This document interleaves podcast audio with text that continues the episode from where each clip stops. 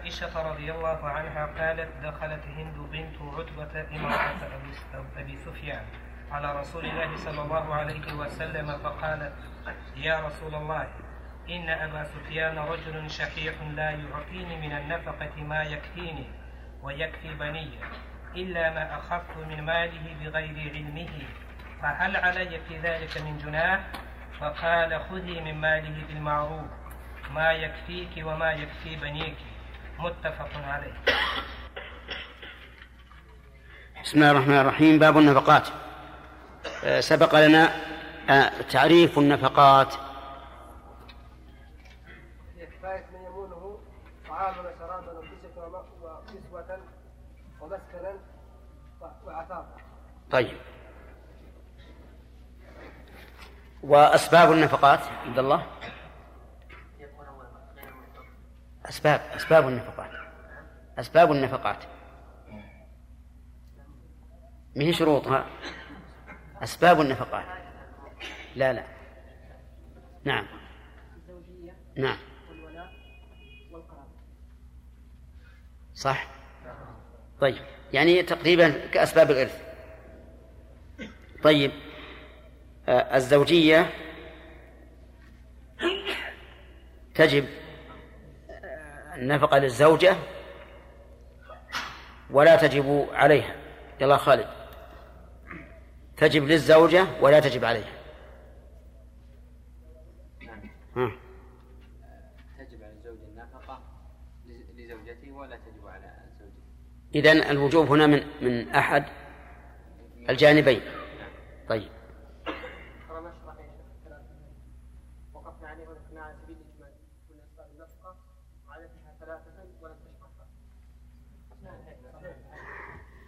الله مشكل. من يشهد لك؟ ها؟ شركاء هؤلاء. على كل حال إذا نشرح. ما يخالف. إن كنا شرحناها فهذا زيادة خير وإلا؟ أسباب النفقة ثلاثة. أولا الزوجية والثاني القرابة والثالث الملك. ومنه الولاء لأن الولاء متفرع على الملك. هذه أسبابها. ثلاثة الزوجية والنسب يعني القرابة والملك. الزوجية تجب من جانب واحد للزوج للزوجة على زوجها. ولا تجب للزوج على زوجته إلا إذا كان فقيرا وهي غنية على رأي أبي محمد ابن حزم رحمه الله. فإنه يقول إذا كانت الزوجة فقيرة والزوج غنيا وجب عليها أن تنفق عليه. لقوله تعالى وعلى الوارث إذا كان الزوج فقيرا والزوجة غنية وجب عليها أن تنفق عليه.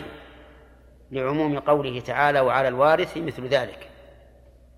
لكنه خالف بذلك أهل العلم. والصواب أنها لا تجب للزوج على زوجته مطلقا. طيب ومتى تجب النفقة بالزوجية؟ هل هو بالعقد أو بالتسليم أو بماذا؟ نقول إنما تجب بالتسليم. إذا سلمت إليه وجبت نفقتها سواء كانت ممن يوطأ مثلها أم كانت صغيرة. لأنه وإن كانت صغيرة قد يستمتع منها بما دون الجماع. فإذا يشترط لوجوب النفقة إيش؟ التسليم يعني أن تسلم إليه. فإن أبوا أن يسلموها إليه فلا نفقة. وإن أبى أن يتسلمها فعليه النفقة. لأنه ربما يطلب منهم الدخول بعد العقد. يقول نريد أن ندخل في هذا الأسبوع يقول لا. لا ندخل إلا بعد سنة بعد ستة أشهر. وما أشبه ذلك فهنا ليس لها نفقة. أما إذا طلبوا أن أن يمهلوا الإمهال الذي جرت به العادة فإن ذلك لا يسقط النفقة. طيب. وربما تعرض عليه ولا يقبل. يقال له ادخل. فيقول أكمل الدراسة. باقي عليه سنتين. ففي هذه الحال تلزمه النفقة. لأن الامتناع من قبله وهي قد بذلت نفسها واستعدت. طيب إذن سببها الزوجية وشرطها إيش؟ التسليم. وهناك تفصيلات كثيرة للفقهاء فيما يسقط النفقة. كالنشوز وما أشبه ذلك ليس هذا موضع ذكره الم... السبب الثاني القرابة. القرابة يشترط لها شروط. الشرط الأول غنى المنفق. والشرط الثاني حاجة المنفق عليه بأن يكون فقيرا عاجزا عن التكسب. أي فقيرا في المال وفقيرا في البدن. فقيرا ليس عنده مال. عاجزا عن التكسب لا يستطيع أن يكتسب. فإن كان ليس عنده مال لكن يستطيع أن يكتسب فإنه لا تجب لا تجب النفقة له. لأنه يمكن أن يستغني بماذا؟ بالكسب. وقد قال النبي صلى الله عليه وآله وسلم في الزكاة لا تحل لأغني ولا لقوي مكتسب. الشرط الثاني الشرط الثالث اتفاق الدين. اتفاق الدين. فلا تجب النفقة لكافر على مسلم ولا لمسلم على كافر. وذلك لانقطاع الولاية والنصرة بين المسلم والكافر. ولكن هذا فيه نظر وذلك لأن القرابات لهم حق وإن لم يكونوا موافقين في الدين. لقول الله تبارك وتعالى ووصينا الإنسان بوالديه حملته أمه وهنا على وهن وفصاله في عامين أن اشكر لي ولولد ولولديك إلي المصير وإن جاهداك على أن تشرك بي ما ليس لك به علم فلا تطعهما وصاحبهما في الدنيا معروفا. هذا هذا الشاهد. فالقرابة لهم حق وإن كانوا على وإن كانوا مخالفين في الدين. آه، الشرط الشرط الرابع في غير عمودي النسب. الشرط الرابع في غير عمودي النسب أن يكون المنفق وارثا للمنفق عليه بفرض أو تعصيب. يكون المنفق وارثا للمنفق عليه بفرض أو تعصيب. فإن كان قريبا غير وارث أو وارثا برحم فلا نفقة عليه إلا في عمودي النسب يعني الأصول والفروع. لقول الله تبارك وتعالى وعلى الوارث مثل ذلك. والصحيح أنه متى ثبت ثبت الإرث متى ثبت الإرث وجبت النفقة سواء كان الميراث بفرض أو تعصيب أو رحم أو رحم فإنه يجب لعموم قوله وعلى الوارث مثل ذلك. أما إذا لم يكن توارث فإن الواجب أدنى ما يسمى صلة. الواجب أدنى ما يسمى صلة يعني لو فرض أن شخصا له أخ فقير وهذا الأخ الفقير له أبناء ففي هذه الحال الأخ لا يرث أخاه الفقير لماذا؟ جماعة لماذا؟ من يحجبه؟ الأبناء هنا لا يرث أخاه فأخوه فقير وليس عنده مال ولا أبناؤه ليس عندهم مال وهو غني. ففي هذا الحال لا تجب نفقته لأنه ليس بوارث. من يمنعه من الإرث؟ أبناء أخيه. لكن يجب عليه أدنى ما يسمى صلة لأن الله تعالى أمر بصلة الأرحام أمر بصلة الأرحام فلا بد أن يأتي بما يكون صلة لأخيه. أما في عمودي النسب فلا يشترط لا يشترط التوارث. فيجب على ابن البنت أن ينفق على أبي أمه. وإن كان أبوه آه، من ذوي الأرحام وهو أيضا من ذوي الأرحام. طيب هل يجب هل تجب النفقة بين العمة وابن, وابن أخيها؟ هل تجب النفقة بين العمة وابن أخيها؟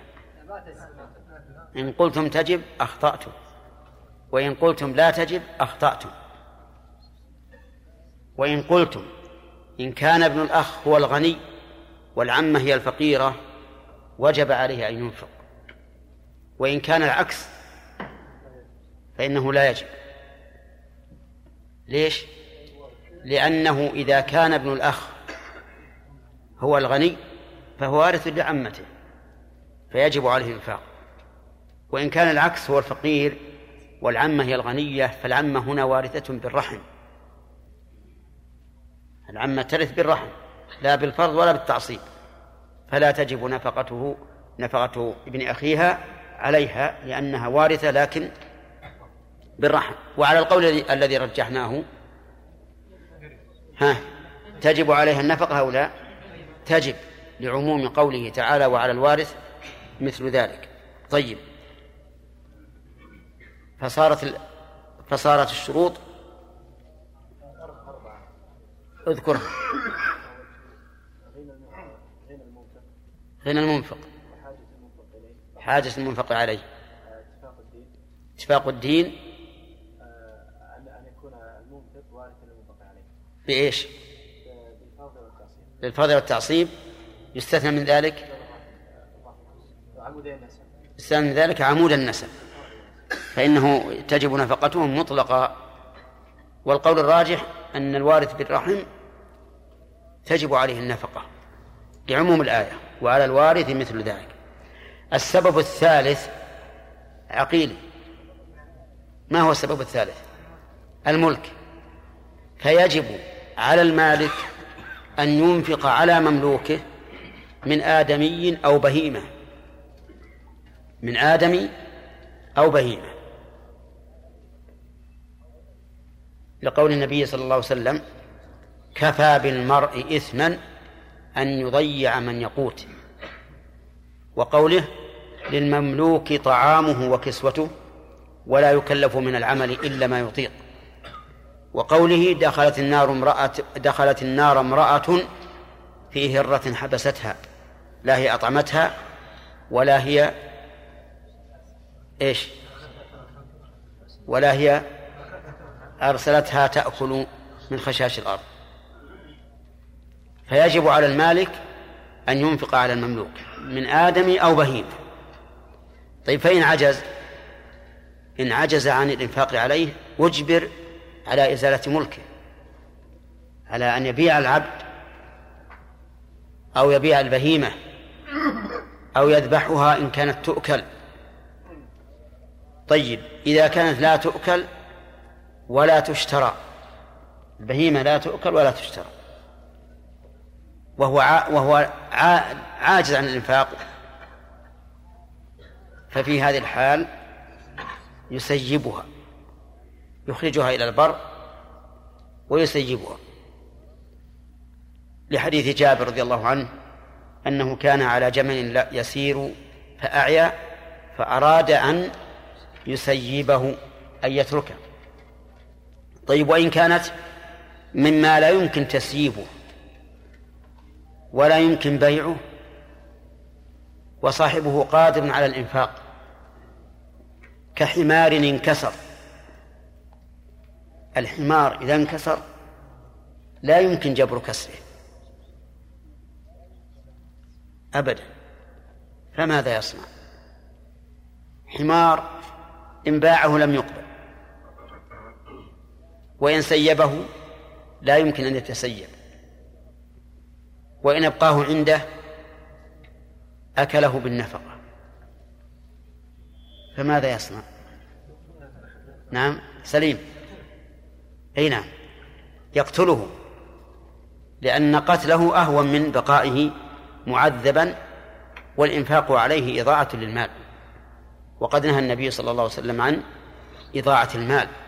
وإذا كان يجوز لنا أن نتلف نفوس الحيوان للتفكه جاز أن نتلف نفوس الحيوان للتخلص منها.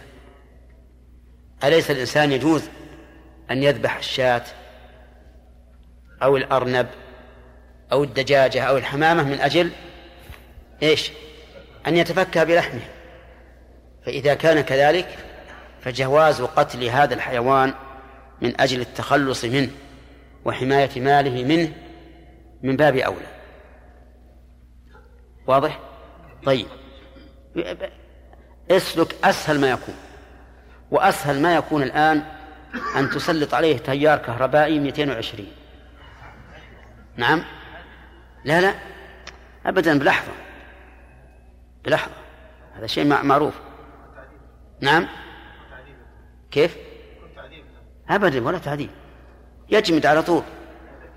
هذا الأخ رشاد. ها؟ سريع لكن قد تكون الطريقة مؤذية يمكن ضرب النار يكون أسهل عليه. ضرب آه، يعني إيه، الرصاص الصعق يكون أسهل أسهل من صحيح. والله أنا قرأت لل... أظن للشيخ محمد رشيد الرضا رحمه الله إن أسهل طريقة هو الصعق بالكهرباء لأنه ما ما يحس بشيء. ما يحس المصعوق ما يحس بشيء أبدا أبدا يجمد على طول. نعم؟ إيه. ثانية نعم؟ يعني سلك كهرباء إيه. وقع على أعزكم الله على حمار فسعق في الحال على طول. حتى اليوم في الجزيرة جريدة الجزيرة ثلاث حوادث في الطائف كلها بالصاق الكهربائي السلك الكهربائي العاري اتصل بال يعني إحدى الحوادث اتصل بالأنبوبة الماء. إذا إذا اتصل بالماء صار موصل وحمل شحنة كبيرة. وكان ال- ال- الأب أبو العائلة يعني يغتسل داخل الحمام. فتساقط الماء عليه وجمده. على طول. أي نعم. والثاني صبي أظن في الحادي عشر من عمره يلعب في أي جلس على زنك وكان فيه شيء من البلل وإذا حوله أسلاك عارية اتصلت بالزنك وعلى طول مات.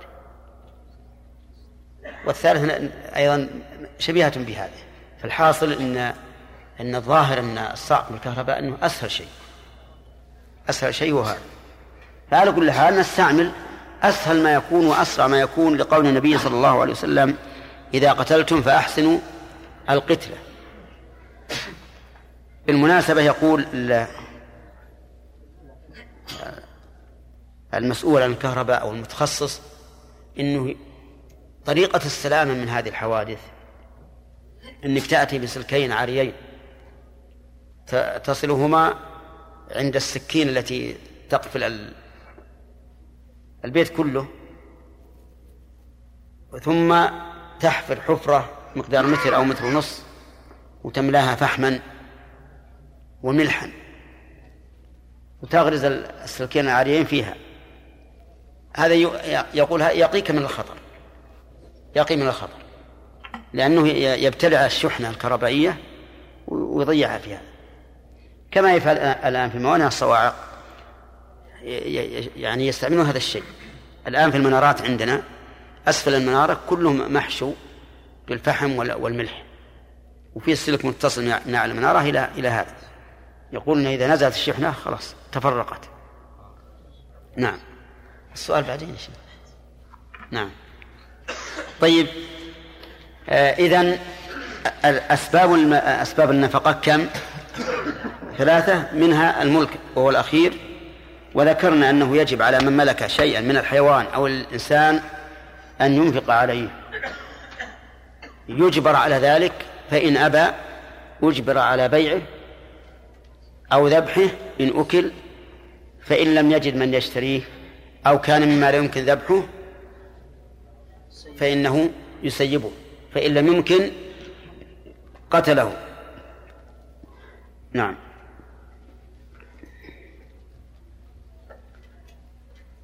فيما إذا أبى من تجب عليه النفقة إذا أبى أن ينفق فبماذا نعامله؟ ذكر المؤلف حديث عائشة رضي الله عنها قالت دخلت هند بنت عتبة. هند. أو هند. يجوز وجهان. المؤنث الثلاثي الساكن الوسط يجوز فيه وجهان. لكن ابن مالك يقول والمنع أحق. يعني أن الأحسن أن يكون ممنوعا من الصرف. فعلى هذا نقول دخلت هند بنت عتبة. امرأة أبي سفيان على رسول الله صلى الله عليه وآله وسلم فقالت يا رسول الله إن أبا سفيان رجل شحيح أي بخيل حريص على المال لا يعطي ما يجب عليه فيه ولهذا قد بينت شيئا من شحه لا يعطيني من النفقة ما يكفيني ويكفي بني إلا ما أخذت من ماله بغير علمه فهل علي في ذلك من جناح؟ قولها إلا ما أخذت إلا هذه استثناء منقطع لأنه لا يدخل في المستثنى منه. المستثنى منه تقول لا يعطيني ما يكفيني إلا ومعلوم أنه لا يعطيها ما تأخذ بغير علمه فعلى هذا يكون الاستثناء منقطعا وهذه القاعدة في الاستثناء المنقطع. أن يكون ما بعد إلا غير داخل فيما قبلها. نعم. فيكون الاستثناء منقطعا. وقالوا إنها أي إلا الاستثنائية استثناء منقطعا تكون بمعنى لكن.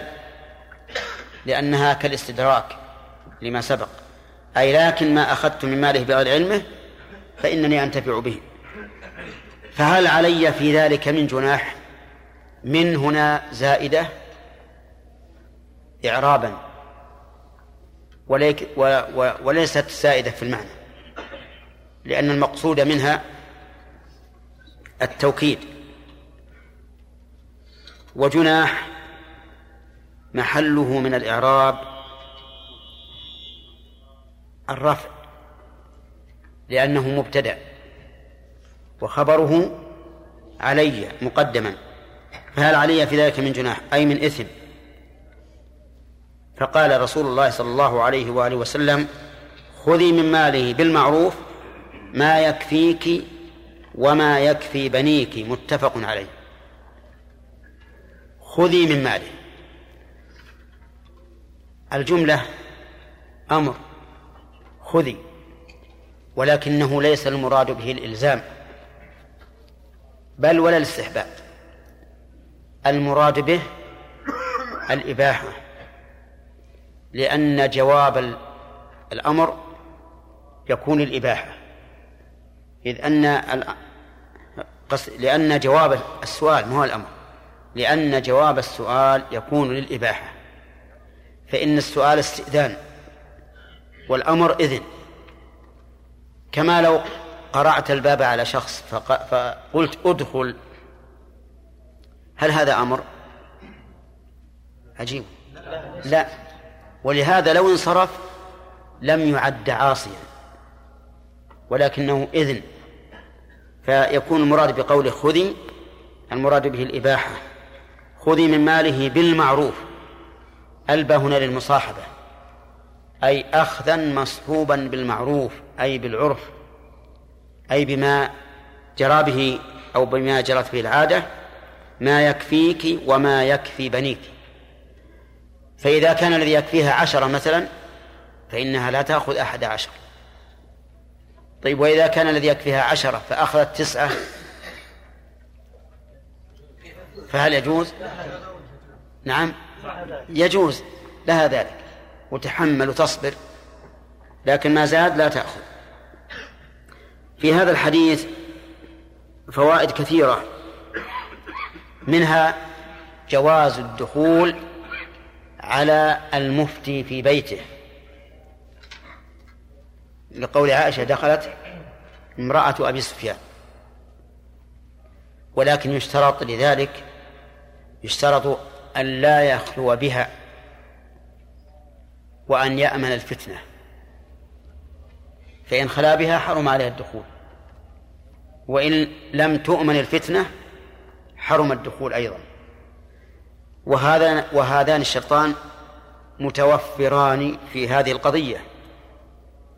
لأن هندا دخلت بحضور عائشة والفتنة قطعا مأمونة. ومن فوائد هذا هذا الحديث أنه يجوز بيان أو تعيين الشخص باسمه منسوبا إلى أبيه وإلى من له علاقة به. لقولهم بنت عتبة نسبة إلى الأب. امرأة أبي سفيان نسبة إلى من لها من لها به علاقة. كما لو قلت أبو بكر ابن أبي قحافة صاحب رسول الله صلى الله عليه وسلم. فيع... فيعين الشخص. بأمرين. وفائدة التعيين هنا متعينة أو ذكر ما فيه التعيين متعين. ومن فوائد هذا الحديث جواز ذكر الغير بما يكره للحاجة. لقولها إن أبا سفيان رجل شحيح وهذه حاجة أن تبين حاله لأن حاله تنبني عليها الفتوى. ولو لم تذكر هذه الحال لم تمكن الفتوى. فإذا دعت الحاجة إلى ذكر الغير بما يكره كان ذلك جائزا. ويؤخذ من هذه المسألة الفردية أنه إذا تعارضت المصالح والمفاسد وكانت المصالح أكبر جاز ارتكاب إيش؟ المفاسد.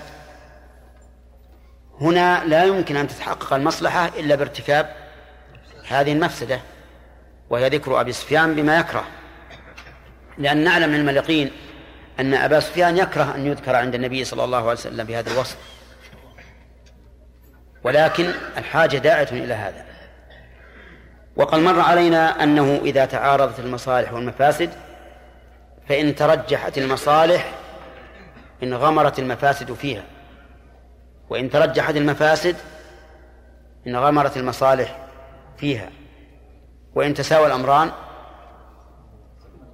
فماذا نصنع؟ يقدم دفع المفسدة وعلى هذا يتنزل قول الفقهاء أو الأصوليين درء المفاسد أولى من جلب المصالح. ومن فوائد هذا الحديث أنه يجوز للمرأة أن تصف زوجها بالعيب عند الحاجة. مثل أن تصفه بأنه شحيح بأنه سريع الغضب بأنه يهجرها وما أشبه ذلك. لأن هذا أمر لا بد منه. ولكن لا شك أن الصبر خير إلا أن هند رضي الله عنها لها ما, ما من يتعلق بها وهم الأبناء. ومن فوائد الحديث ذكر التفصيل بعد الإجمال وأن الإجمال لا يفيد إذا لم يبين. لقولها لا يعطيني من النفقة ما يكفيني ويكفي بني لأن مطلق أنه رجل شحيح ما يكفي في الواقع. لابد أن نعرف لأن الشح قد يكون شحا في نظر رجل وليس شحا في نظر آخر. ربما تقول المرأة أن هذا الزوج شحيح لأنه لم يأتي لها بكنب ولم يأتي لها بحلي كثير ولم يأتي بغرفة نوم تساوي عشرة آلاف وما أشبه ذلك.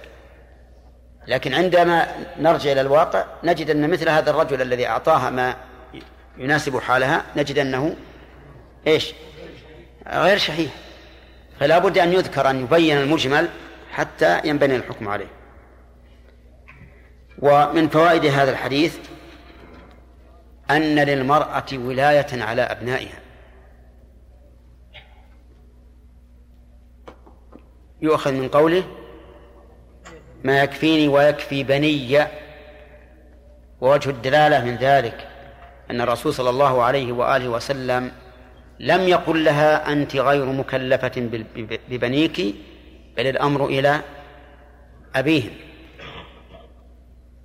لم يقل هكذا بل شرع لها ما يحصل به ما تحصل به الكفاية لها ولبنيها. ومن فوائد هذا الحديث صدق الصحابة رضي الله عنهم وصراحتهم. وبيانهم للواقع وإن كان على رؤوسهم. يؤخذ من قوله من قولها إلا ما أخذت من ماله. فهي لم تكتم هذا هذا الفعل حتى تسأل عنه بل أخبرت به وستعمل ما يوجهها إليها إليه رسول الله صلى الله عليه وسلم. يعني بإمكانها أن تقول هل يجوز أن آخذ ما يكفيني ويكفي بنية دون أن تقول إلا ما أخذت بغير علم؟ ممكن أن تقول هكذا. لكن الصحابة رجالا ونساء هم أطهر الناس قلوبا وأصرحهم وأبينهم للواقع. ومن فوائد هذا الحديث حرص الصحابة رضي الله عنهم على معرفة الحق. لمجرد العلم به أو للعمل به. الثاني ولا الأول؟ الثاني بلا شك. ثاني يحرصون على معرفة الحق للعمل به. لا لمجرد أن يعلموا أن هذا هو الحق وأن ذاك هو الباطل بل للعمل. والشواهد في هذا كثيرة جدا.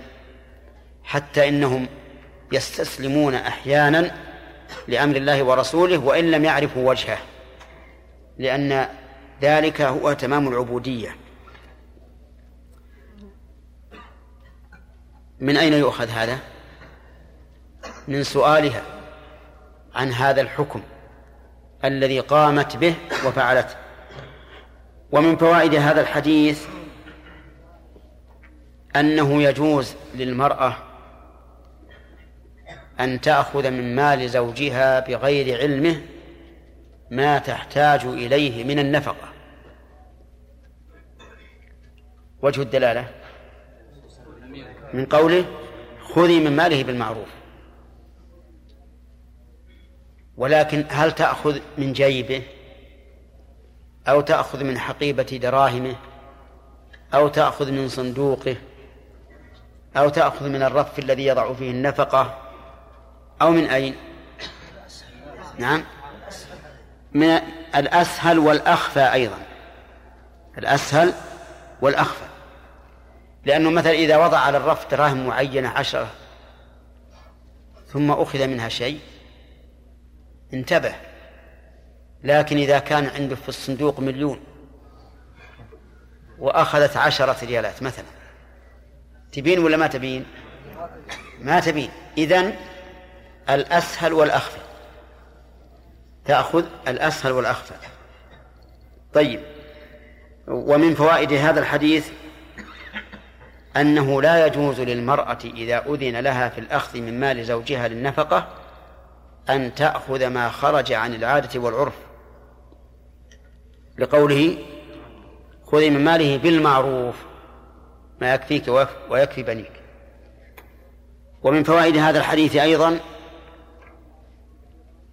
جواز القضاء على الغائب. جواز القضاء على الغائب. لأن النبي صلى الله عليه وآله وسلم قضى على أبي سفيان وهو غائب.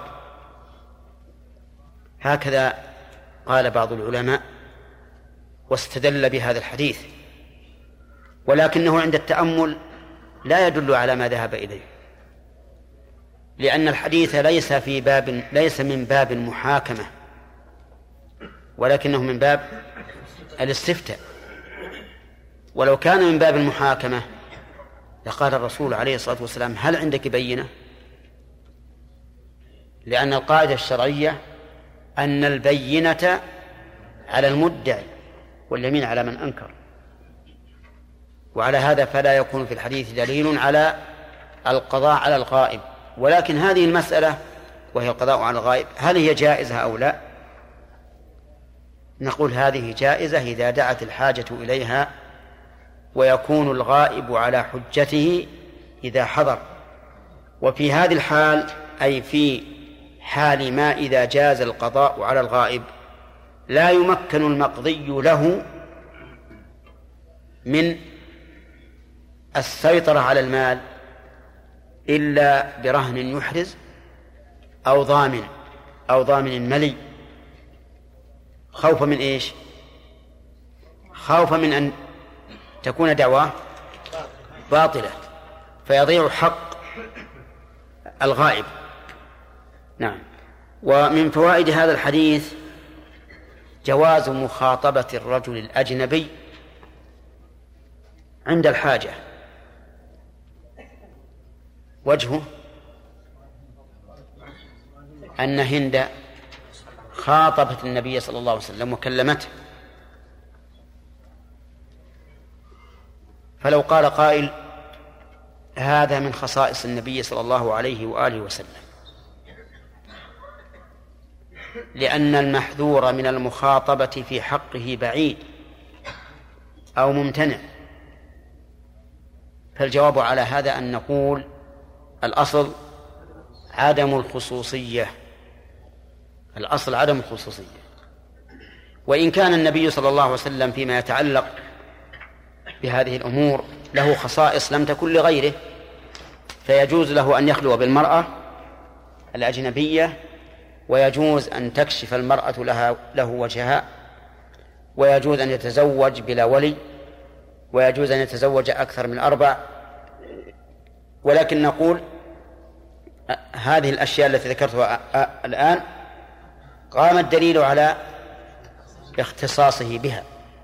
أما المخاطبة فلم يقم دليل على اختصاصه بها بل إن الدليل قام على أنها ليست خاصة به بدليل أن النساء كن يتكلمن بحضرة الرجال بحضرة النبي صلى الله عليه وسلم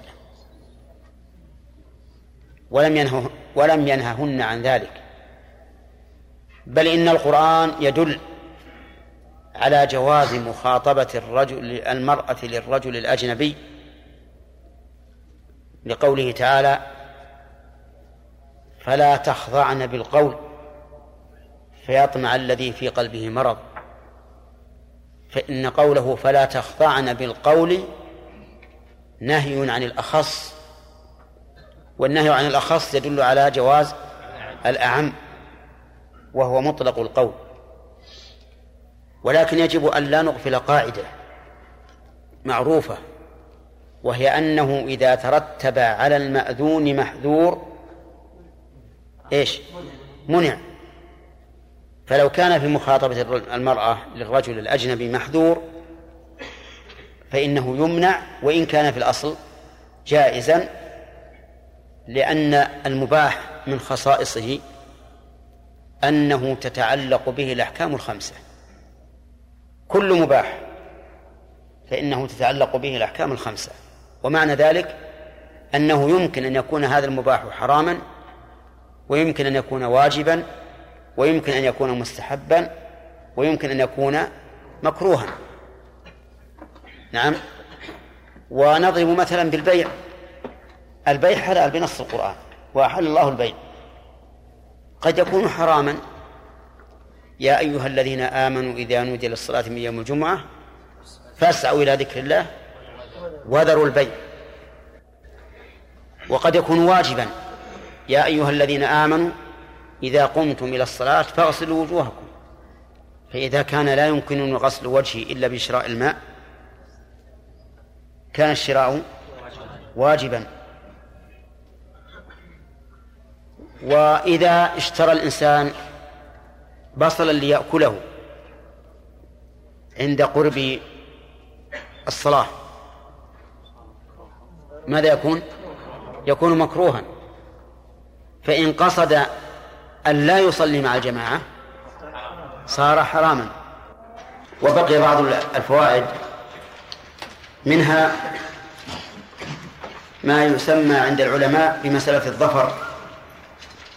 يعني من له حق على شخص فكتمه ذلك الشخص. إما عدوانا وإما نسيانا. فهل لصاحب الحق أن يأخذ من ماله بقدر حقه أو لا؟ فمن العلماء من قال له ذلك لأنه في هذه الحال مقتص لنفسه وليس بمعتدي. وقد قال الله تعالى فمن اعتدى عليكم فاعتدوا عليه بمثل ما اعتدى عليكم. وقال بعض أهل العلم لا يأخذ لقول النبي صلى الله عليه وسلم أد الأمانة إلى من ائتمنك ولا تخن من خانك. فالذين قالوا إنه يأخذ استدلوا بما سمعتم من العلة واستدلوا أيضا بحديث هند حيث أذن لها رسول الله صلى الله عليه وآله وسلم أن تأخذ من مال أبي سفيان بغير علمه ما يكفيها ويكفي بنيها. والذين منعوا ذلك استدلوا بالحديث. أد الأمانة إلى من أتمنك ولا تخن من خانك. وحقك لن يضيع. إن ضاع في الدنيا فإنه لا يضيع في الآخرة.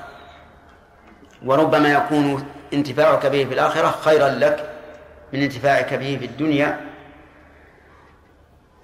والصحيح في هذه المسألة أن يقال إذا كان سبب الحق ظاهرا إذا كان سبب الحق ظاهرا فلصاحب الحق أن يأخذ حقه بغير صاحب المح... بغير علم المحقوق. مثل النفقة فإن سبب النفقة ظاهر. كل يعرف أن هذه زوجة فلان وأن على الزوج أن ينفق على زوجته. نفقة القريب سببها ظاهر ولا غير ظاهر؟ ما هو؟ القرابة. كل يعرف أن هذا قريب فلان وأن فلانا فقير وفلان غني. فللفقير ال- الذي تجب نفقته على الغني أن يأخذ من مال الغني بغير علمه ما يكفيه. الضيف إذا نزل بق- بقوم ولم يضيفوه فله أن يأخذ من مالهم بغير علمهم ما يكفي لضيافتهم لأن سببها الضيافة لأن سبب الضيافة معلوم وهو نزول هذا الضيف. وهذا القول هو الذي تدل يدل عليه حديث حديث عائشة في قصة هند وبه تجتمع الأدلة. كما أننا لو أجزنا لمن له حق على شخص وكتمه المحقوق لو أجزنا أن يأخذ من ماله بغير علمه حصل في ذلك فوضى واضطراب.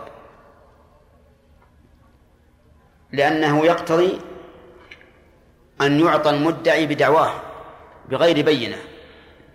إذ لو كان لهذا المدعي بينة لكانت البينة تثبت حقه ثم يأخذه منه في المستقبل. ولو ولو فتح الباب للناس لحصل في هذا فوضى ومفاسد كبيرة.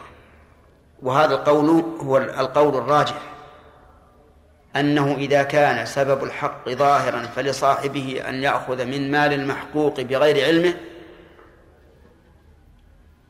بقدر ما يكفي طيب. ومن فوائد هذا الحديث الرجوع إلى العرف واعتباره لقوله بالمعروف. خذ من ماله بالمعروف. وما هو المعروف؟ المعروف هو العرف المضطرد. العرف المضطرد الذي اعتاده الناس. فإن فإن اختلف الناس إن اختلف الناس في العرف فالمرجع إلى الأكثر والأغلب. لأن الرجوع إلى الأكثر والأغلب في مسائل كثيرة في الدين فكذلك في العرف. وهل يقدم العرف على اللغة وعلى الشرع أو لا؟ الجواب يقدم على الشرع مقدم على العرف والعرف مقدم على اللغة. الشرع مقدم على العرف والعرف مقدم على اللغة. ويظهر ذلك في باب الأيمان. في باب الأيمان. فمن حلف أن لا يتوضأ من حلف أن لا يتوضأ. فاستنجى. فإننا إذا رجعنا إلى العرف قلنا إن هذا الرجل حنث. لأن العرف الشائع بين العامة أن الوضوء هو إيش؟ الاستنجاء غسل الفرج. وإن رجعنا إلى اللغة قلنا أيضا يمكن أن يكون هذا من من باب الوضوء وأنه حنث لأن الوضوء في اللغة النظافة. وإن رجعنا إلى الشرع قلنا إنه لا يحنث لأن الاستنجاء لا يسمى وضوءا في الشرع. إذا نغلب إيش؟ نغلب جانب الشرع. كذلك لو حلف رجل أن لا يشتري شاة فاشترى ماعزا. فإن رجعنا إلى العرف قلنا إنه لا حنث عليه لأن العرف عندنا أن الشاة هي الأنثى من من الضأن. وأما الأنثى من الماعز فتسمى تسمى عنزا. وإن رجعنا إلى اللغة قلنا إنه يحنث لأن اللغة أعم وأشمل من العرف. وهلم جرا. فإذا ما كان له حقيقة شرعية وعرفية ولغوية يرجع في ذلك أولا إلى الشرع. ثم يقدم العرف على اللغة لأن اللغة عرف قوم باد عرف قوم بادوا وذهبوا وجاءت لغة جديدة حلت محل اللغة الأولى وتعارف الناس عليها فيعمل بها. فالولد مثلا في اللغة يشمل الذكر والأنثى في العرف خاص بالذكر. فإذا حلف شخص قال والله لأعطين ولد فلان كذا فأعطى بنت فلان فإنه هذا ما في الشرع هذه لغة لغة ولا عرف؟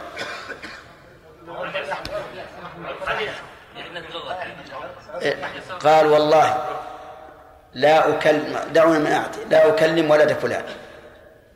فكلم بنته. إن اعتبرنا اللغة يحنث لأن البنت تسمى ولدا. وإن اعتبرنا العرف لم يحنث لأن العرف أن الولد خاص بالابن فنقدم نقدم الحقيقة العرفية. ونقول هذا الرجل لا يحنث لأنه لم يكلم ولد فلان وإنما كلم بنت فلان.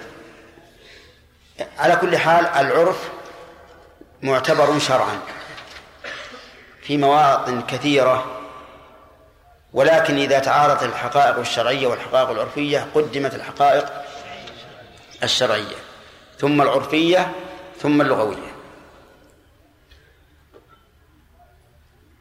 ومن فوائد هذا الحديث أن المعتبر في النفقات الكفاية وأن ما زاد عليها فليس بواجب. لقول ما يكفيك وما يكفي بنيك. وما زاد على الكفاية فليس بواجب. ووجه ذلك أن يعني الحكمة من ذلك أننا لو اعتبرنا ما زاد على الكفاية واتبعنا الهوى في ذلك لم يكن لهذا حد ولا سيما فيما يتعلق بالنساء وحاجاتهن. فإننا لو أطلقنا العنان للنساء لكانت المرأة كلما جاء ثوب جديد قالت اشتره لي حتى لو تتغير الموضة بين عشية وضحاها طالبت بما حدث في العشاء وألغت ما حدث في الصباح. فيقال الواجب هو الكفاية. ثم ننتقل إلى الحديث الثاني وهو مبتدأ درس الليلة. السؤال بعدين. قال وعن طارق وعن طارق المحاربي رضي الله عنه قال قدمنا المدينة فإذا رسول الله صلى الله عليه وسلم قائم على المنبر يخطب الناس ويقول يد المعطي العليا وابدأ بمن تعول. أمك وأباك وأختك وأخاك ثم أدناك فأدناك. رواه النسائي وصححه ابن حبان والدار قطني. قوله قدمنا المدينة ألف المدينة للعهد الذهني. إذ لا ينصرف الذهن إلا إلى مدينة معهودة وهي مدينة الرسول صلى الله عليه وآله وسلم. واسمها طيبة. وكان اسمها بالجاهلية يثرب لكن النبي صلى الله عليه وسلم أشار إلى أن إلى عدم رغبته بتسميتها بهذا الاسم. فقال يقولون يثرب وهي طيبة تنفي الخبث كما ينفي الكير خبث الحديد. فلا ينبغي أن تسمى يثرب. وأما قوله تعالى وإذ قالت طائفة منهم يا أهل يثرب لا مقام لكم فهو حكاية قول المنافقين. وحكاية قول الغير قد يكون إقرارا وقد لا يكون إقرارا. وتسمى المدينة بدون أن يلحق إليها وصف آخر. وكفى بها فخرا أن لا يفهم من المدينة عند الإطلاق إلا مدينة الرسول صلى الله عليه وآله وسلم. وأما زيادة المنورة فهي حادثة. ما علمتها في عبارات السلف الصالح من الصحابة والتابعين. ولهذا نرى أن حذفها أولى وإذا كان لا بد من وصفها بشيء فلتوصف بالنبوية. المدينة النبوية نسبة إلى النبي صلى الله عليه وآله وسلم. وقوله قدمنا المدينة فإذا رسول الله. إذا تسمى عند النحويين فجائية لدلالتها على المفاجأة. يعني ففاجأنا رسول الله. قائم على المنبر يخطب الناس. والذي يظهر أن هذا كان في يوم الجمعة. لأن الغالب أنه يخطب أن الخطبة على أن لأن الغالب أن خطبته على المنبر تكون في يوم الجمعة. والمنبر مفعل من النبر وهو الارتفاع. وكان الرسول عليه الصلاة والسلام أول ما قدم المدينة يخطب إلى جذع نخلة. ثم صنع له منبر من خشب من الأثل. فلما قام عليه أول جمعة بدأ الجذع يصيح. ويسمع له خوار كخوار البعير لفقد رسول الله صلى الله عليه وآله وسلم. حتى نزل النبي صلى الله عليه وآله وسلم من المنبر فجعل يسكته حتى سكت. كما تسكت الأم صبية. وهذا من آيات الله. فإذا كان جذع جماد يبكي لفقد رسول رسول الله صلى الله عليه وسلم. أفلا يجدر أفلا يجدر بالمسلمين أن يبكوا لفقد سنة الرسول عليه الصلاة والسلام في كثير من البلاد البلاد الإسلامية اليوم. والله إنه لجدير بنا ولكن القلوب قاسية. ويقول يد المعطي العليا. وقد قال عليه الصلاة والسلام اليد العليا خير من اليد السفلى. واليد العليا هي يد المعطي والسفلى يد الآخذ لأن منزلة المعطي فوق منزلة الآخذ ومنزلة الآخذ دون منزلة المعطي. ولهذا لا ينبغي للإنسان أن يذل لأحد بسؤال أو استشراف نفس إلا عند الضرورة. فللضرورة أحكام. وأما ما دمت في غنى عن سؤال الناس فلا تسأل الناس. لا تسأل. فإن الناس وإن جادوا وإن كانوا كرماء فإن طبيعة النفوس تشعر بالمنة من المعطي على الآخذ وإن كان الرجل المؤمن لا يمن لا يمن على الناس ولا يظهر أن له منة عليهم لكن النفوس تأبى إلا أن تشعر بذلك. ولهذا جعل النبي صلى الله عليه وسلم يد المعطي هي اليد العليا. ولكن بمن نبدأ؟ هل نعطي الأجانب أو نعطي من من نعول؟ قال وابدأ بمن تعول. وأول من يجب عليك عوله نفسك. ولهذا جاء في حديث آخر ابدأ بنفسك ثم بمن تعول. فالإنسان يبدأ بنفسه ولكن لا حرج من الإيثار كما كما هو معروف. ابدأ بمن تعول أمك وأباك. وكان مقتضى السياق أن يقول أمك وأبيك. بدلا من من من؟ بدل البعض من كل. كذا. بدل بعض من كل. أي نعم. لأن من اسم موصول للعموم. وما بعده تفصيل له. لكنه عدل عن ذلك. وقال أمك وأباك. لأن العدول بالأسلوب عما يتوقع يوجب الانتباه. انتبهوا لهذا. العدول بالأسلوب عما يتوقع يوجب إيش؟ الانتباه. لكن الراسخون في العلم منهم. والمؤمنون يؤمنون بما أنزل إليك وما أنزل من قبلك. والمقيمين الصلاة والمؤتون الزكاة. هنا والمقيمين جاءت منصوبة بين مرفوعين. إذا قرأ الإنسان سيقول ما الذي أوجب خروج هذه الكلمة من جار من من طريق جاراتها؟ أليس كذلك؟ ف وكذلك الالتفات ولقد أخذ الله ميثاق بني إسرائيل وبعثنا منهم. ولم يقل وبعث هذا أيضا مما يشد الانتباه. فالرسول عليه الصلاة والسلام في هذا الحديث إذا كان هذا لفظه عدل عما يتوقع من البدلية إلى النصب حتى ينتبه السامع ويقول ما الذي أوجب نصب هذا هذا؟ نقول هذا منصوب بفعل محذوف. التقدير أعطي أباك أعطي أمك وأباك وأختك وأخاك. فبدأ النبي صلى الله عليه وسلم بجانب الأنوثة. لأن الإناث في الغالب أحوج من الرجال. أما بين الأم والأب فهناك أمر ثاني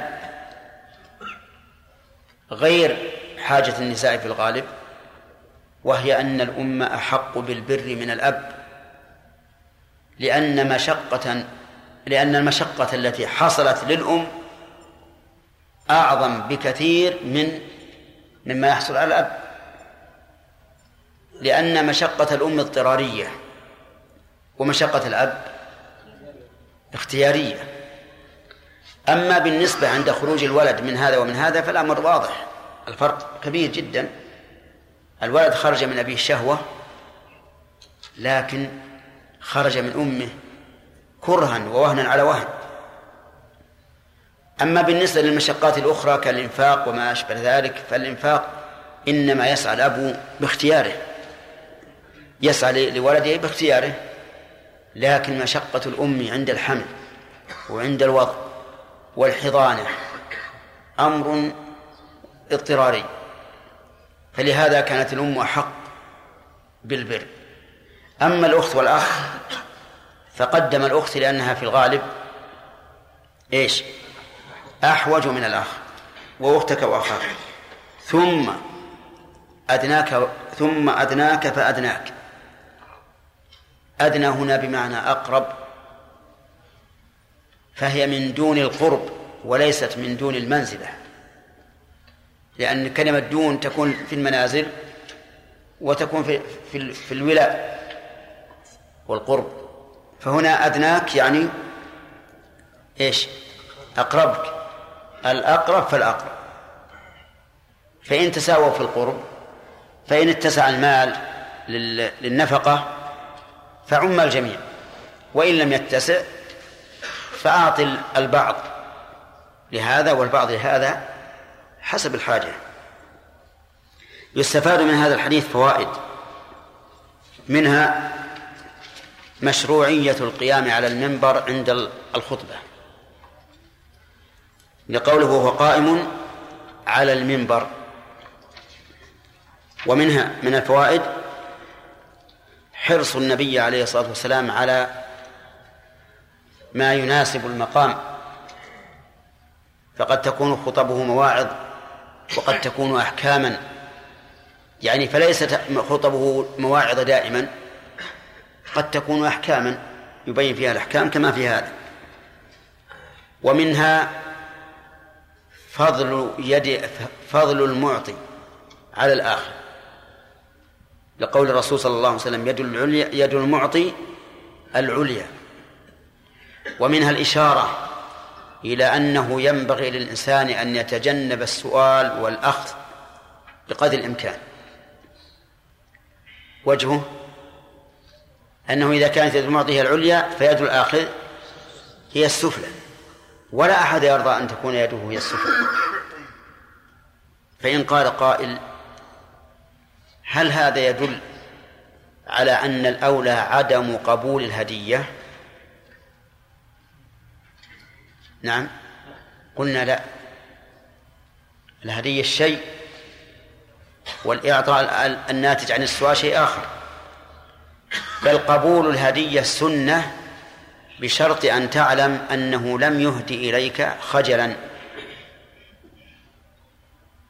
فإن علمت أنه أهدى إليك خجلا حرم الأخذ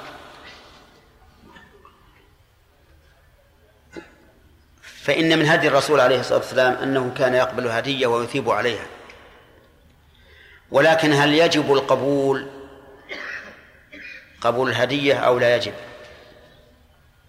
يرى بعض العلماء أنه إذا أهدى إليك شخص هدية بدون أن تستشرف نفسك لها فإنه يجب عليك القبول. مستدلا بقول الرسول عليه الصلاة والسلام لعمر ما جاءك من هذا المال وأنت غير مشرف ولا سائل فخذه والأمر للوجوب ولكن الصحيح أنه لا يجب قبول الهدية مطلقا إلا إذا خاف الإنسان من ردها مفسدة فهنا يجب درءا إيش؟ درءا للمفسدة لو كان هذا الذي أهدى إليك لو رددت هديته لحصل بذلك قطيعة رحم لأنه قريبك ويحب أن تقبل هديته. ولو رددتها لا, لا, لا صار في قطيعة رحم فهنا يجب القبول لا لذات الهدية ولكن لما يترتب على الرد من من المفاسد طيب كما أنه لو علمت أن هذا الرجل إذا قبلت هديته فسوف يجعلها دبوسا معلقا عليك. نعم. كلما حصل المناسبة قال إيه نسيت. نعم. أو قال هذا جزاء اللي يحسن إليك. أو ما أشبه ذلك. ففي هذه الحال لا تقبل. لا تقبلها. لأن هذا ضرر عليك. والله سبحانه وتعالى نهى عن الإضرار بالنفس. وهذا يوجد كثيرا من يوجد كثيرا من بعض الناس. يحصي الإنسان بقلبه أو بقلمه ما أعطى غيره. فإذا حصل أدنى مناسبة قال أنا فعلت وأنا تركت. فمثل هؤلاء لا تقبل هديتهم. ردها. لأن هذا في الحقيقة يوجب على عليك الذل والمهانة. كما أن منه بالهدية حرام عليه لقوله تعالى لقوله تعالى يا أيها الذين آمنوا لا تبطلوا صدقاتكم بالمن والأذى. طيب.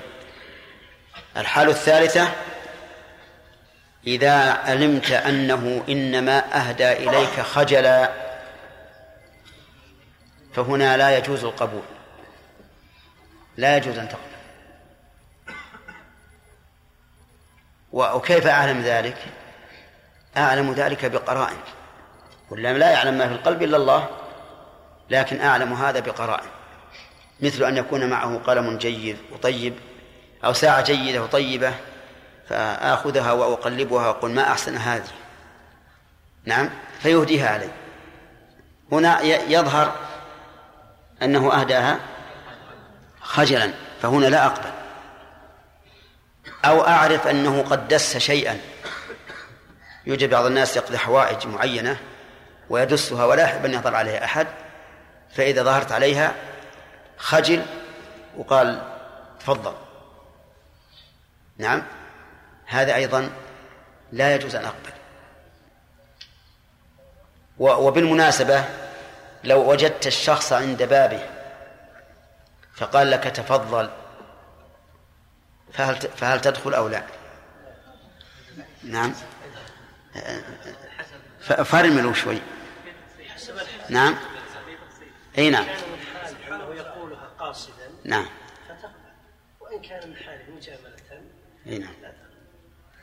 يعني ينبني على هذه. ينظر إلى قرائن الاحوال إن علمت إن الوقت غير مناسب إني أدخل معه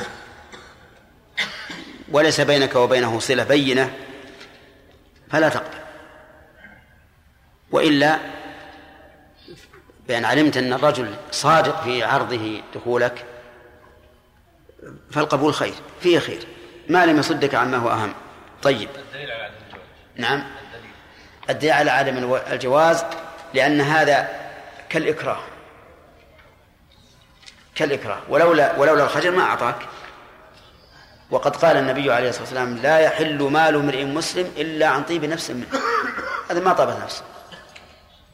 نعم. انتهى الوقت.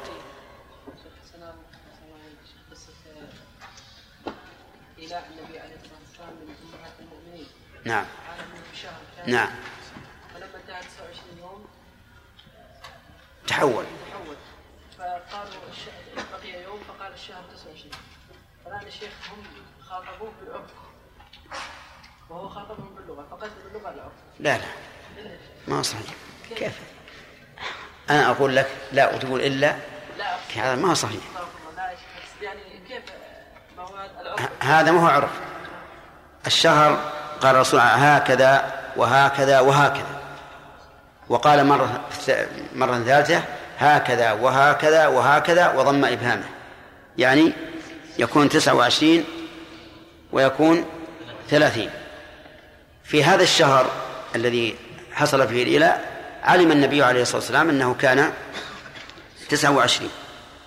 فقال أنه تسعة وعشرون وهم لم يعلموا. نعم. له 99 نعجه له له 99 نعجه نعم. شيخ النعجه هنا ليست هي بنت الموضع أي نعم. بلى طيب يا شيخ العرف ديال استلم النعجه بنت الموضع استلم شهر لا وتسمى نعجة. عند البادية يسمونها نعجة حتى الآن. أبدا كما قلنا لك. نعم. مسألة الظفر. نعم. كأن القول القول الراجح إذا كان السبب ظاهر. نعم. نعم. أنه يأخذ يعني يأخذ بغير. نعم.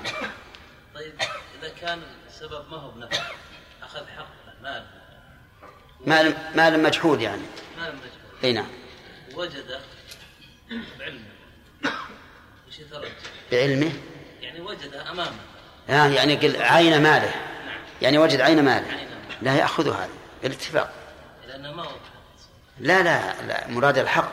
حق غير أم إيه لا، مالك مغصوب أمامه. أمامك مالك غصبه كان عوضه قيمته آه لا هذه مسألة هي المسألة.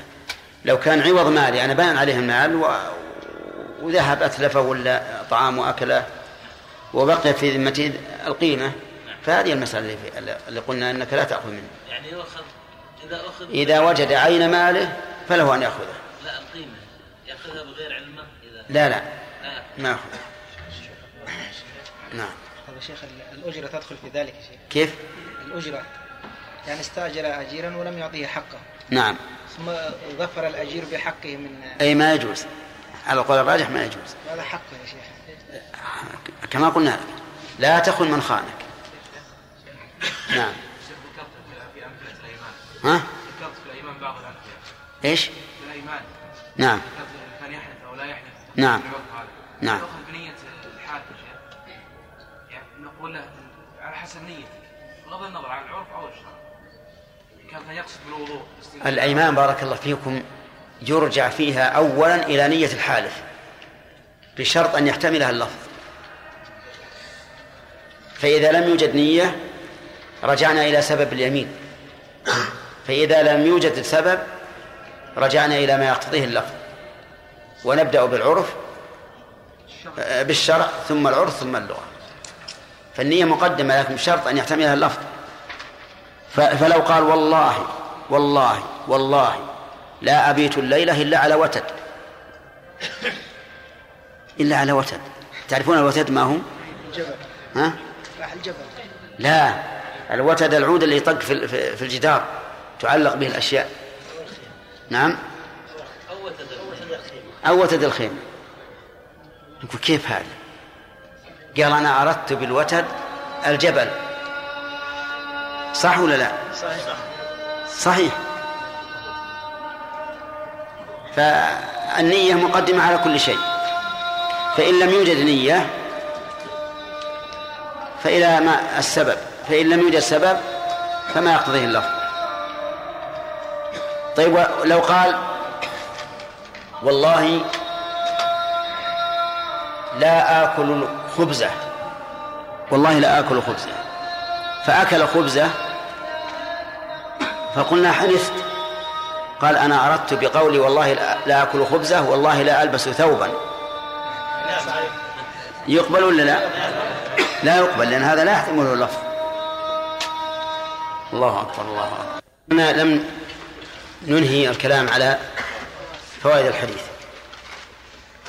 ذكرنا من فوائد الحديث حرص النبي عليه عليه الصلاة والسلام على إبلاغ الرسالة لكونه يقوم على المنبر ليبلغ الناس. وذكرنا أيضا أن الرسول عليه أن يد المعطي هي العليا فتكون يد يد الآخذ هي السفلى وبه يعرف كراهة السؤال كراهة سؤال المال. وذكرنا أنه يستثنى من ذلك حال الضرورة.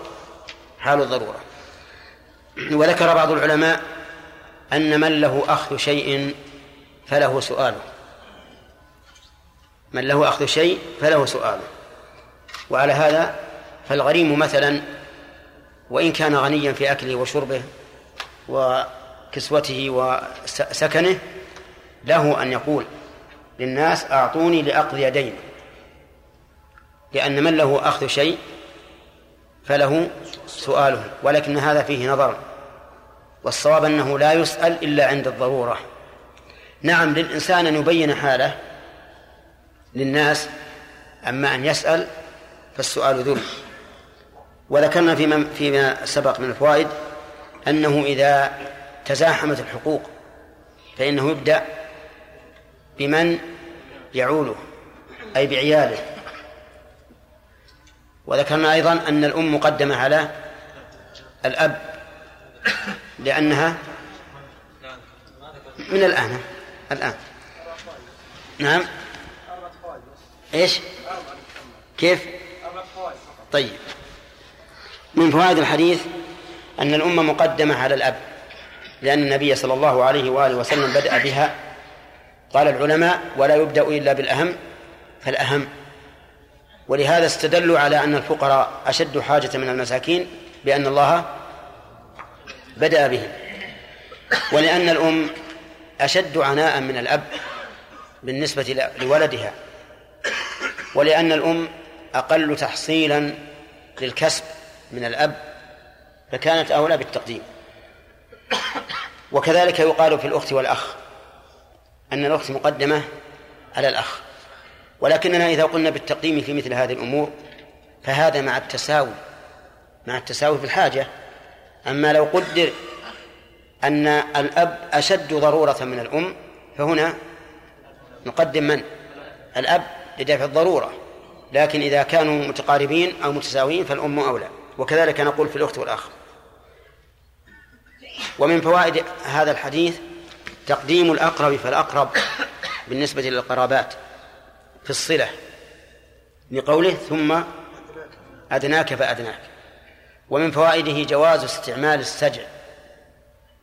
جواز استعمال السجع. واستعمال السجع جائز إذا كان بحسب الطبيعة والفطرة يعني بدون عناء وبدون مشقة. ومن ومن الناس من شاهدناهم قد يسر الله لهم السجع. حتى أنه إذا كان يكلمك كلاما عاديا تمكن أن يكلمك سجعا من أول الكلام إلى آخره. وإذا كتبوا لنا كتابا وجدناه سجعا من أوله إلى آخره. ونقول سبحان الله كيف يجدون هذا الكلام؟ فمن الناس من ييسر له السجع ويكون طبيعي يكون طبيعيا هذا لا بأس به. أما إذا كان متكلفا فينظر.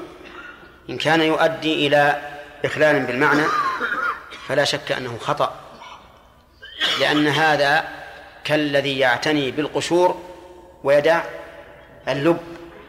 يعني مثلا لو كان هذا السجع يؤدي إلى إخلال بالمعنى بحيث لا يفهم المعنى بهذه الكلمة التي جاء بها من أجل سجعه إلا من بعيد فهنا نقول السجع لا ينبغي لأن هذا خلاف المقصود. المقصود من الألفاظ المعاني فإذا أتيت بألفاظ تبعد بها المعاني فهذا خطأ. القسم الثالث من السجع أن يقصد به إبطال الحق أو إحقاق الباطل وهذا منهي عنه منهي عنه لقول النبي عليه الصلاة والسلام في حمل بن نابغة قال يا رسول الله كيف أغرم يعني الجنين الذي قتل كيف أغرم من لا أكل ولا شرب من لا نطق ولا من لا شرب ولا أكل من لا شرب ولا أكل ولا نطق ولا استهل فمثل ذلك يطل. هذا السجن. فقال فيه الرسول عليه الصلاة والسلام إنما هو من إخوان الكهان. لأن الكهان هم الذين يسجعون في كلامهم. من أجل هذا السجع الذي أراد به إيش؟ إبطال الحق. فالإنسان الذي يسجع الكلام من أجل أن يروج كلامه ليبطل الحق. ويحق الباطل هذا لا شك أنه حرام عليه وأنه مذموم.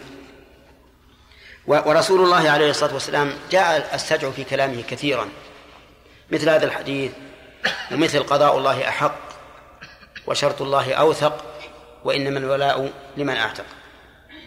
ثم قال المؤلف رحمه الله وعن أبي هريرة رضي الله عنه قال قال رسول الله صلى الله عليه وسلم للمملوك طعامه وكسوته ولا يكلف من العمل إلا ما يطيق.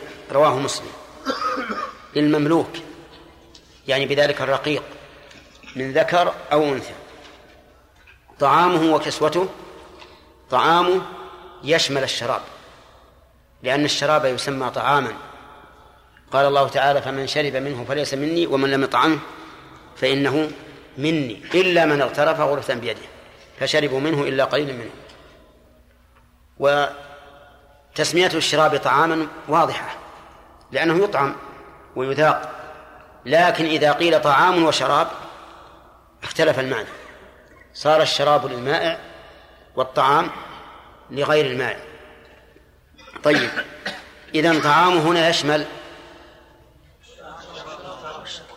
الطعام والشرب الأكل والشرب. نعم الأكل والشرب. وقوله للمملوك طعامه لا يخفى أنها جملة خبرية وأن الخبر فيها مقدم للمملوك طعامه وهنا لا لا لا يراد به الحصر لأن التحدث عن المملوك وليس هناك شيء آخر يحترز به منه. وكسوته كسوته يعني لباسه لأن الإنسان محتاج إلى إلى اللباس لستر العورة ودفع الحر ودفع البرد. صح؟ ستر العورة. ودفع الحر. ودفع البرد. ها؟ نعم. قال الله تعالى وجعل لكم سرابيل تقيكم الحر. وسرابيل تقيكم بأسكم. وهذا شيء مشاهد. لأن الجسم لو بقي عاريا في أيام الحر أكله السموم. أكله السموم وتأثر لكن اللباس يقي الحر ففيه ففيه فائدتان الفائدة الأولى ستر العورة والفائدة الثانية الوقاية من الحر والبرد كما أن فيه إشارة معنوية عظيمة إلى أن الإنسان لا بد أن يستر عورته المعنوية. فهو مضطر لستر العورة الحسية ومضطر لستر العورة المعنوية. ما هي العورة المعنوية؟ الذنوب والمعاصي. كما قال الله تعالى ولباس التقوى ذلك خير فأنت مفتقر إلى أن تكسو عورتك المعنوية كما أنك مفتقر إلى أن تكسو عورتك الحسية. وهذه من حكمة الله. البهائم حيث إنها لم تكلف ليس لها لباس. قد ألبسها الله تعالى ما ما يليق بحالها لكن بنو آدم أراهم الله عز وجل أنهم مضطرون للباس الحسي وهم كذلك مضطرون للباس المعنوي. للمملوك طعامه وكسوته. ولا يكلف من العمل إلا ما يطيق. لا يكلف أي لا يلزم. لأن التكليف في اللغة إلزام ما فيه مشقة. إلزام ما فيه مشقة. وقيل إنه مجرد الإلزام والمعنى أنه لا يلزم من العمل إلا ما يطيق أي ما يدخل تحت طاقته وقدرته. فإذا كان صغيرا وقلنا له احمل هذه هذه الصخرة الكبيرة فهذا حرام. لا يجوز. لماذا؟ لأنه لا لا يطيق. أو قيل له اعمل ليلا ونهارا ولا تنام من الليل والنهار إلا ساعتين. هذا أيضا لا يجوز. وإن كان العمل خفيفا لكن هذا فيه إرهاق للبدن. فهو لا يطيق أن أن يعمل اثنتين وعشرين ساعة من إيش؟ من أربع وعشرين ساعة. فإذا لا يكلف من العمل إلا ما يطيق قدرا وزمنا. أما أن نكلفه ما لا يطيق فهذا حرام. طيب. يستفاد من هذا الحديث فوائد. أولا إثبات الملكية إثبات الملكية في البشر. منين يؤخذ؟ من قوله للمملوك. وترتيبه على هذا الملك هذه هذه الأحكام. الطعام والشراب والكسوة وأن لا يكلف من العمل إلا ما يطيق. وقد دل الكتاب والسنة وإجماع الأمة على ثبوت ملكية الإنسان للإنسان.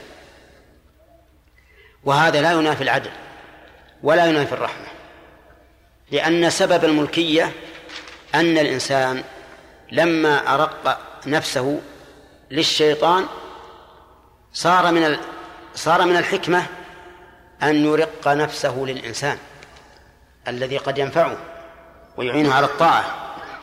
ما هو رق الشيطان؟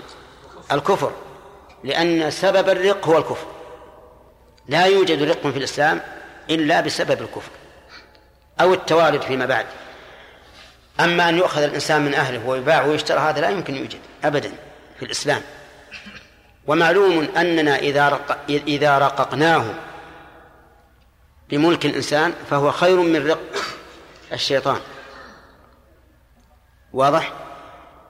قال ابن القيم رحمه الله بالمناسبة هربوا من الرق الذي خلقوا له. ما هو الرق الذي خلقنا له الرق لله عز وجل فنحن عبيده وبلوا برق النفس والشيطان. أعوذ بالله صاروا أرقا للنفس والشيطان الهوى والشيطان. طيب إذن إثبات الملكية ثابت شرعا نعم بالنص والإجماع. ولا يمكن أبدا إلغاء هذا هذا الحكم أبدا. ولا يستطيع أحد أن يلغيه إلا إذا كان يستطيع أن يلغي فرضية الصلوات الخمس. صحيح أنه يجب التحري والتنقيب ما سبب هذا رق هذا هذا البشر؟ يعني لو جاء إنسان عنده عبد قال هذا عبدي لابد أن نتحرى لأن نسأل الله السلام والعافية. المسلمون اليوم إلا من شاء الله لا يسترقون البشر. هم مغلوبون على أنفسهم فكيف يغلبون غيرهم؟ لكن إذا فرض إنه وجد فلا بد من التحري.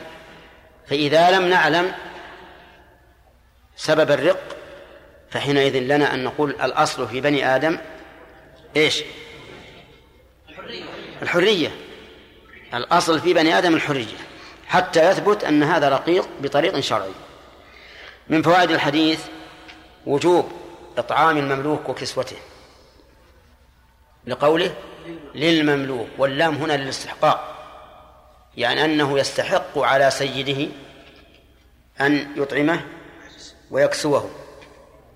ومن فوائد الحديث جواز استعمال العبد واستخدامه فيما يطيق. من أين تؤخذ؟ ولا يكلف من عمل إلا ما يطيق. ومن فوائده تحريم تكليف العبد بما لا يطيق. لأن قوله لا يكلف نفي بمعنى النهي. نفي بمعنى النهي. والنفي يأتي بمعنى النهي كثيرا. كما أن الخبر يأتي بمعنى الأمر كثيرا. وكما أن الأمر يأتي بمعنى الخبر. سبحان الله. أمر بمعنى الخبر. نعم. اي ممكن. أنا شوف ناخذ أمثلة على هذه لأنه مفيد. والمطلقات يتربصن بأنفسهن. ثلاثة قروء هذا خبر. ومعناه الأمر. لا تسافر امرأة إلا مع ذي محرم. خبر. لكن معناه النهي. معناه النهي. طيب. قد يأتي الأمر بمعنى الخبر. مثل قوله تعالى وقال الذين كفروا للذين آمنوا اتبعوا سبيلنا ولنحمل خطاياكم. اللام لام الأمر هنا ولهذا جزمت الفعل. لكن هل هذا أمر وإلا خبر يفيد إلزام أنفسهم بذلك؟ هو الثاني. طيب. من فوائد الحديث عناية الشرع عناية الشرع بالمملوك والمالك. وجه ذلك يا خالد. مال المملوك وما على المال عين ما ما لهذا وما لهذا. وهذا يدل على عناية الشرع بالمملوك والمالك وعلى أن الشرع منظم للحياة كلها. طيب. ثم قال المؤلف رحمه الله وعن حكيم بن معاوية القشيري عن أبيه قال قلت يا رسول الله ما حق زوجة أحدنا عليه؟ قال أن تطعمها إذا طعمت وتكسوها إذا اتسيت الحديث وتقدم في عشرة النساء.